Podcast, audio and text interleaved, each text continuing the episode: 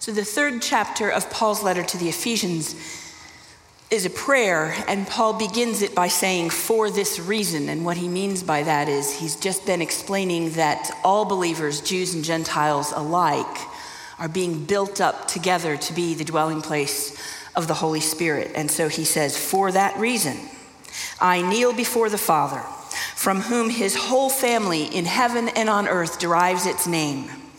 I pray that out of his glorious riches he may strengthen you with power through his spirit in your being, so that Christ may dwell in your hearts through faith. And I pray that you, being rooted and established in love, may have power together with all the saints to grasp how wide and long and high and deep is the love of Christ, and to know this love that surpasses knowledge that you may be filled to the measure of all the fullness of God. It's a powerful prayer that Paul prayed for believers, and it's so powerful it led him to this benediction of praise. Now, to him who is able to do immeasurably more than all we ask or imagine, according to his power that is at work within us. To him be glory in the church and in Christ Jesus throughout all generations, forever and ever. Amen. This is the word of the Lord.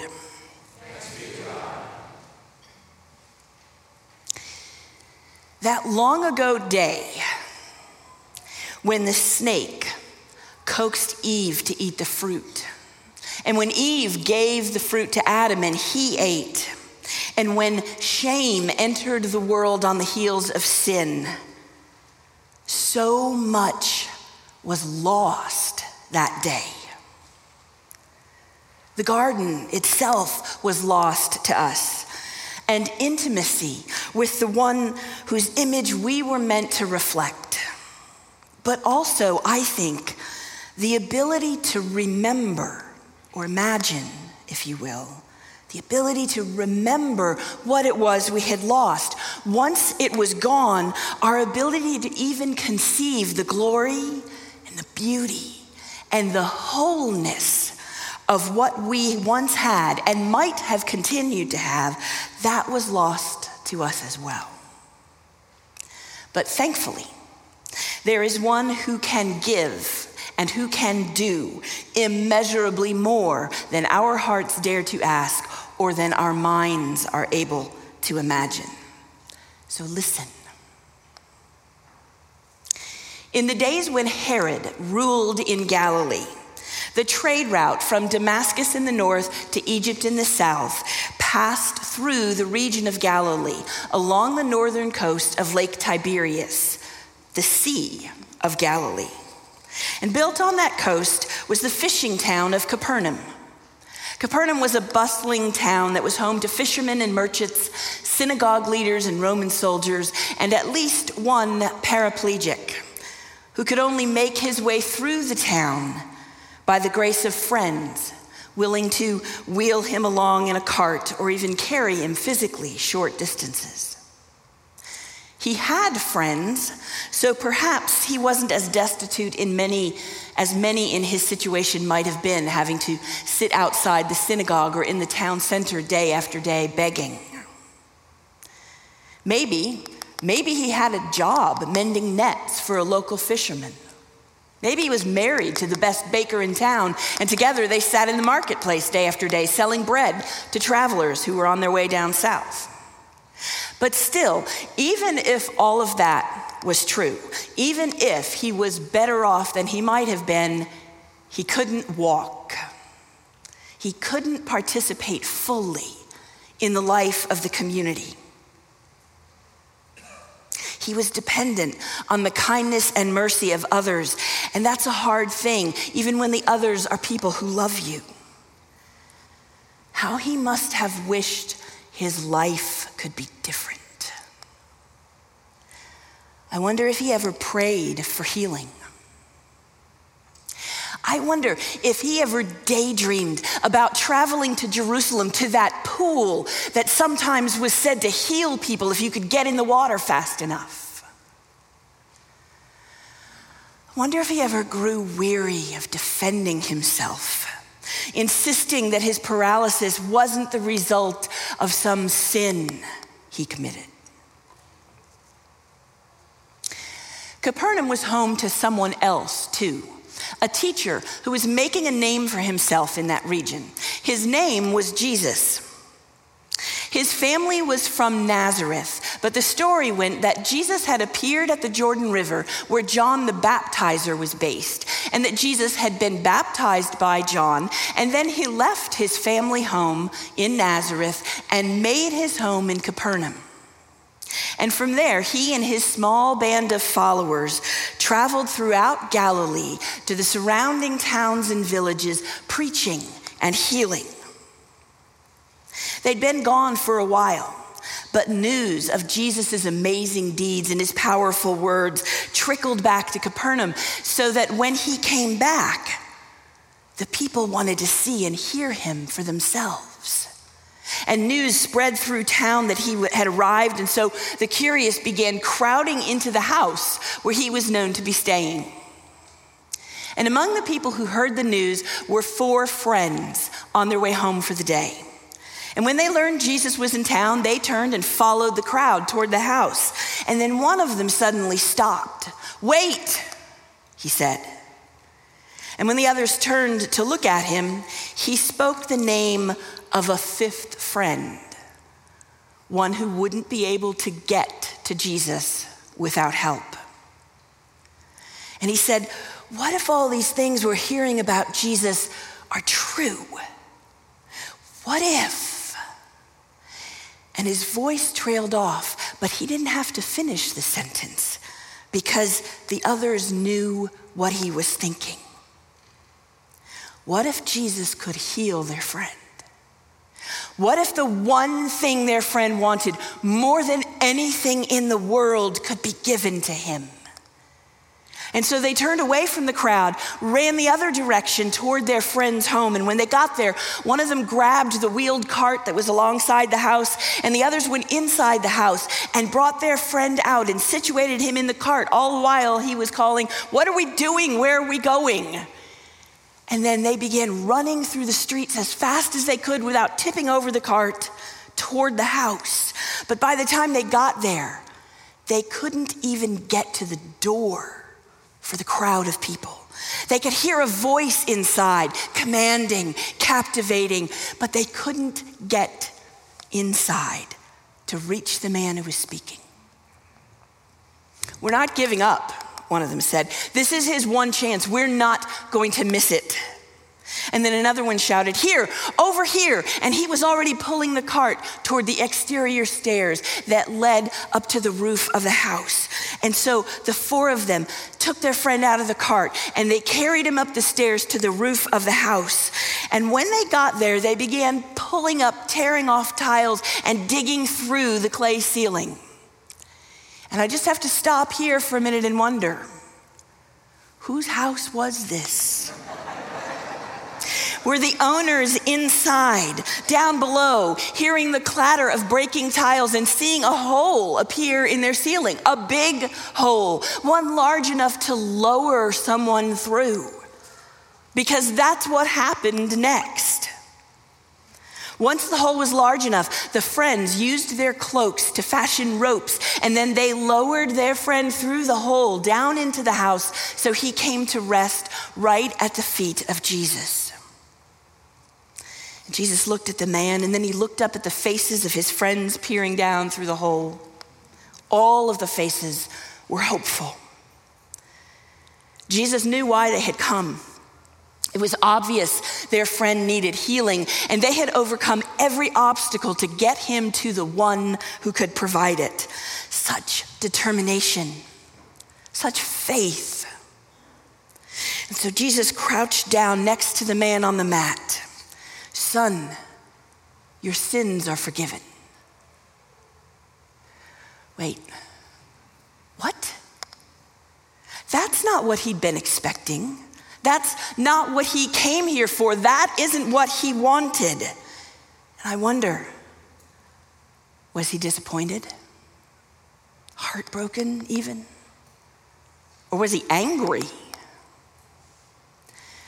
Or did he understand the gift that he'd been given? Did he understand those four words, Your sins are forgiven, spoken to him by the word? Did he understand they were immeasurably more than all he could ask for or even imagine asking for? Because here's the part of the story I haven't told you. Thousands of years before any of this, God met Abraham under the stars and made a covenant with him, choosing Abraham's family to join him on a quest to redeem the world from sin and evil. And the covenant required Abraham's family, God's people, to be holy, set apart, completely given over to trusting God so that they could be a light to the rest of the world. But they couldn't do it. And honestly, wasn't that the point of the whole venture anyway? God needed to redeem the people because they couldn't do it themselves. They lived in the shadow of sin with God's law as their guide through the wilderness of their relationships with one another and with Him. And one day a year, one day a year, the Day of Atonement, the slate was wiped clean. Their sin atoned for by the blood of a bull and two goats. And then the very next day, the transgressions began piling up again. The Jewish people couldn't imagine forgiveness apart from the Day of Atonement. That wasn't how they understood it. They certainly couldn't imagine lying in bed at night, reviewing their day, recalling their sins, and simply asking God to forgive them. Never mind having forgiveness just be announced as a reality. And yet, that day in Capernaum, in the house with a hole in its roof, on some random day in the middle of the year, that is what just happened. This teacher, Jesus, simply declared a man's sin forgiven. From anybody else's lips, it would have been blasphemy. So, did he get it? The paralyzed man, did he understand that he was in that moment with Jesus, not in a house with a hole in the roof, but in the presence of the kingdom of God, and that he had regained the garden? Did he get it? Do we? The religious leaders certainly didn't. You see, among the crowd that day in the house were some teachers of the law, sitting close enough to where Jesus was that they could hear and see everything that happened. And when they heard Jesus say those four words, Your sins are forgiven, they also thought, Wait, what? Who does this guy think he is? They thought to themselves immediately.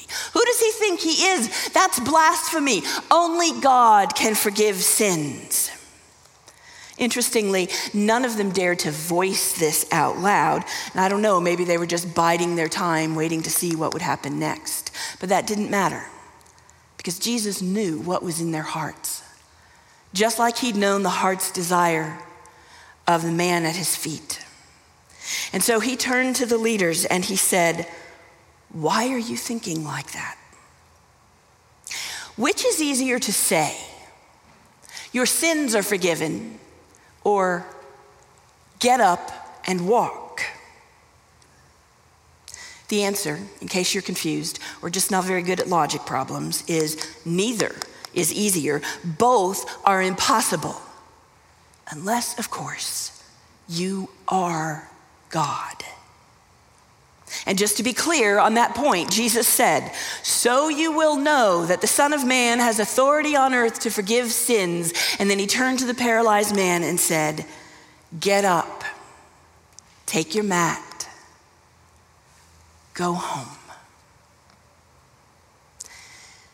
It was so often like that with Jesus no drama, no show.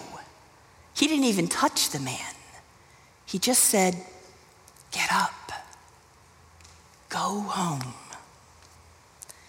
And I don't know whether the man felt wholeness return to his body, or if Jesus' presence was just so commandingly persuasive that he stood up without and obeyed without thought. But whatever it was, he stood up.